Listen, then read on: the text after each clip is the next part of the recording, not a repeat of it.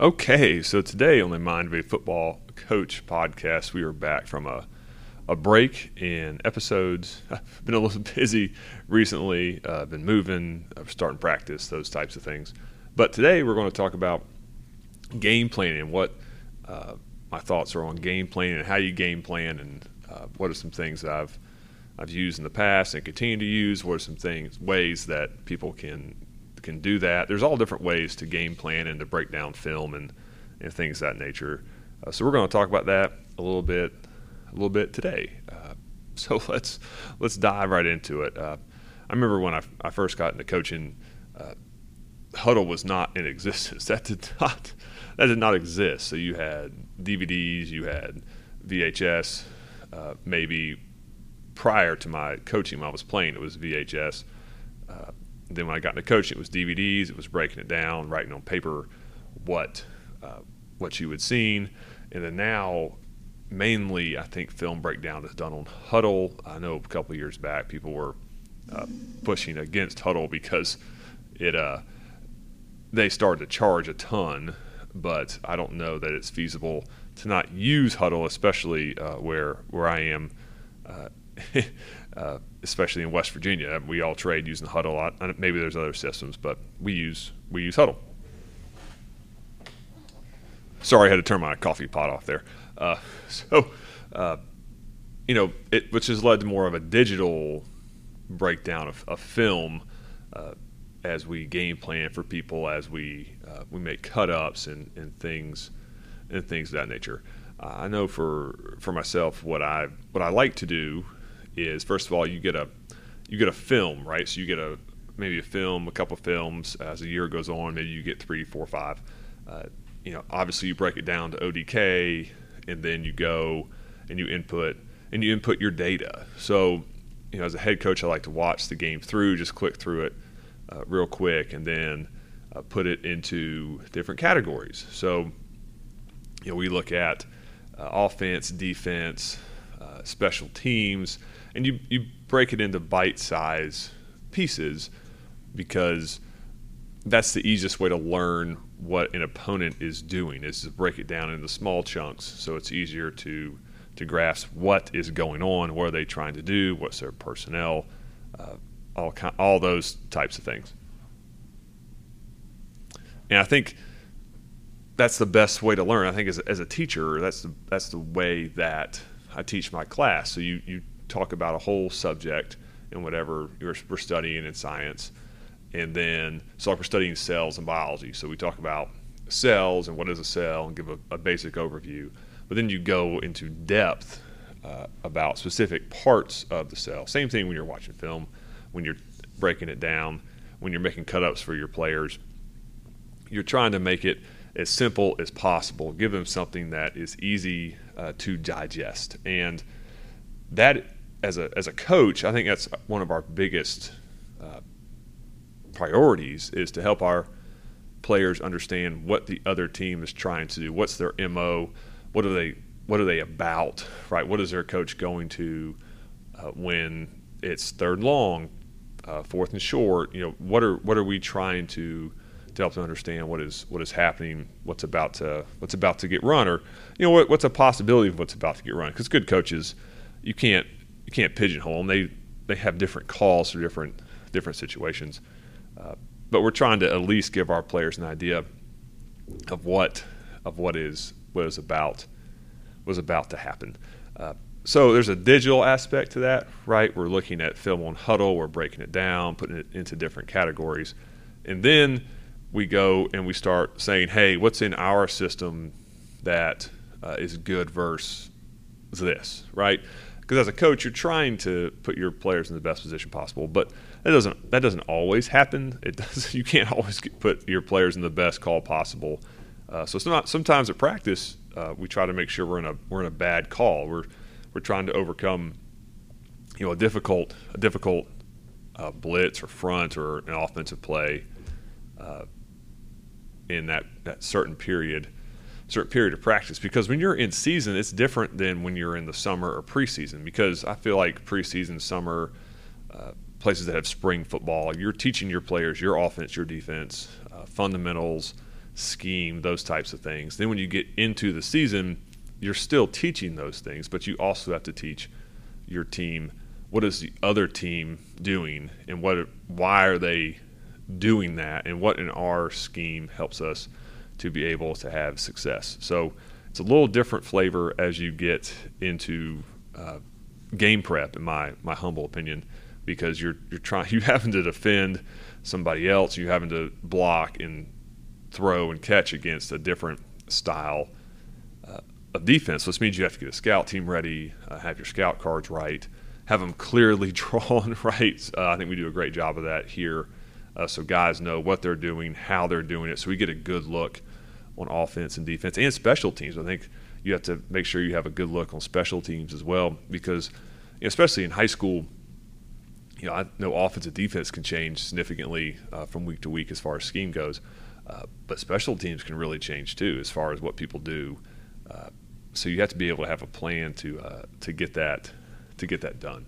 So transitioning here, looking at you know how do you, how do we build the plan going going forward every week. So you have a base offense and a defense, and then you say, hey, here's our formations, and you click out you you click off your formations, right? So I'm going here. I want this formation, this formation, this formation, and what are our plays out of that formation versus? And I'm talking offensively here, obviously. You're looking at your plays versus their defense because a good defense is trying to take away as, as, much as they can take away, right? So they're trying to take away different things uh, with their with their front, with their coverage, with their blitz. And uh, on offense, I think you need to take try to take advantage of what the defense is giving you. Uh, you know, don't beat your head against a brick wall and try to run this play uh, because you know we, we run that play or we carry that play. I don't I don't think that's a that's a good it's a good tactic. I think the best tactic is to take what you have as far as you know formation, motion, personnel, play, and try to get the best plays practiced that week so you can execute them in the game. And generally, I like to do a call sheet on Sunday. So this is you know paper, pencil, or on a, on a whiteboard. You draw your formations out. What plays do you like versus their defense? You know, versus down and distance, uh, versus what you know front or coverage you think they're going to be in, and then you create a menu of, hey, these are my best options going forward this week. And that can change weekly. That can be something that, hey, this team is zone more zone covers this week, uh, even front. So you're going to work these plays. Or this team is odd front. Let's say they're more man covers, and you're going to work work these plays. And you have to make sure that you have to get those practice. So in practice, uh, you know, I know some people script every play in practice, and I used to do some of that, and now I'm not not so much. So I like to have plays I want to run that day, but they're not in a scripted form. So in my brain, it makes me think, hey, I have to call these on the fly, so to speak. But it's a it's a limited number of plays for that day because during a game, your brain has to work that way. And I found that if I scripted all my plays during practice, then I wasn't getting practice processing. It was just, hey, play one is blank, play two is blank, play three is blank, and you get to the game and you, it's a little more tense situation because, I mean, I guess you could script all your plays, but I think as you get in the game, down distance becomes more of a an issue, right? to what's happening in the game, those types of things.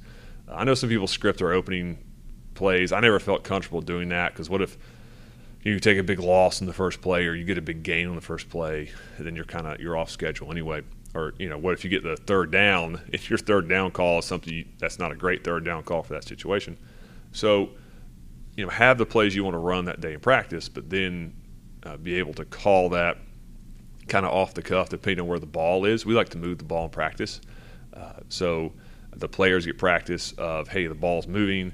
I get practice of calling plays of, hey, what, what hash is the ball on? What yard line is the ball on? And it gives our players an idea of, of what play is going to get called when the game is the game is happening. I think that's something – uh, I think most coaches do. They move the ball right hash to hash up and down the field because you want to play the game before the game, and that's the way that you can do that. And then you, after practice, right, you as your coach, you know, hopefully you're at a place that uh, can film practice, and Uh, you go break down that film, or if you if you if you can't, obviously you trust your eyes and you trust your assistant coaches, and you say, "Hey, what was good today? What do we need more reps at? Uh, is there a tweak we need to make? Maybe it's a personnel tweak. Maybe it's we run this play out of this formation instead of the formation we ran it out of today in practice." And then, you know, so that's you know, for us, that's like a Tuesday practice is our first really padded practice here in West Virginia. We play JVs on Monday and then Wednesday you clean it up, and then Thursday, I've always been a fan of actually practicing on Thursday. I know some people that's a, a walkthrough, but uh, you know, I've been I've been at places where it shells on Thursday. Sometimes it's it's just helmets, but at least you're you're practicing down the distance. Sometimes it's a game script, depending upon the uh, maturity of your team. Uh, you know, like on a Thursday, you just script a game. So kickoff, you know, defense, punt return offense, you know, touchdown, field goal, extra point. A lot of people do that. That's that's not something that's that's a novel that's a novel idea. Uh, but back to you know like Tuesday and Wednesday practice. You, know, you, you, modify, you tweak. You have a call sheet that you're you're working on during the week. Uh, maybe it's something that's printed, maybe it's handwritten, and then you go and pick. Hey, I like this or I like that, and it's it's a living, breathing document. I used to call plays off a wristband.